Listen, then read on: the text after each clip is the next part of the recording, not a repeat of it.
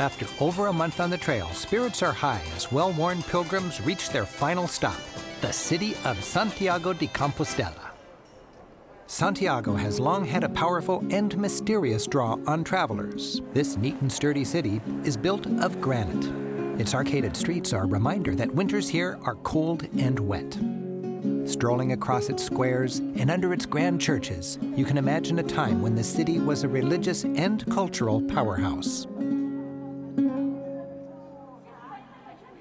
Santiago's heyday was the 12th century when the notion of Europe was still in its infancy. It was a place where people from all corners came together, shared ideas, and then dispersed. In some ways, the very idea of Europe as a civilization gelled during this age, and Santiago played an important role. Apart from all the pilgrim action and its venerable architecture, Santiago is a workaday town.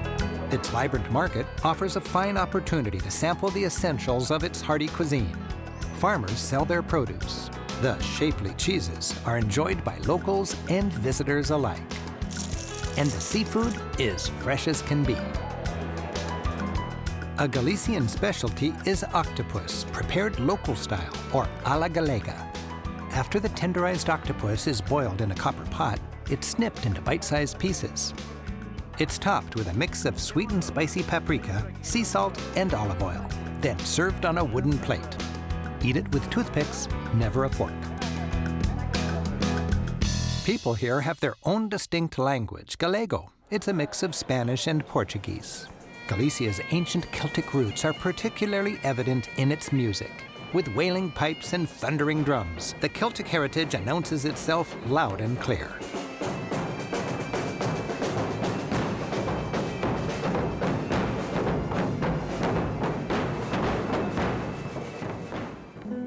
But nothing can distract the pilgrims as they take the final steps of their long journey.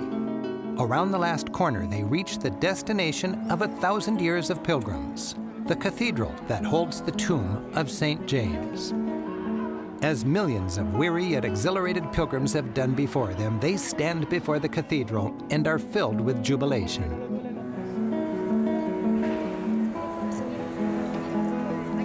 But the religious climax for many lies within the cathedral.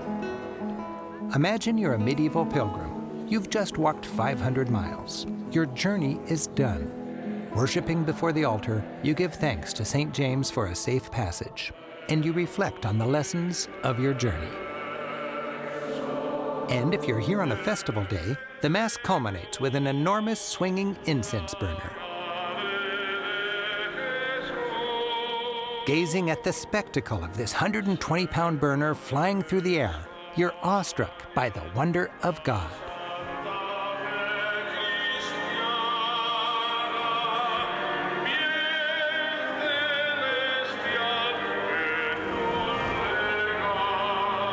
Finally, you climb the stony staircase behind the altar to the statue of St. James, studded with precious gems.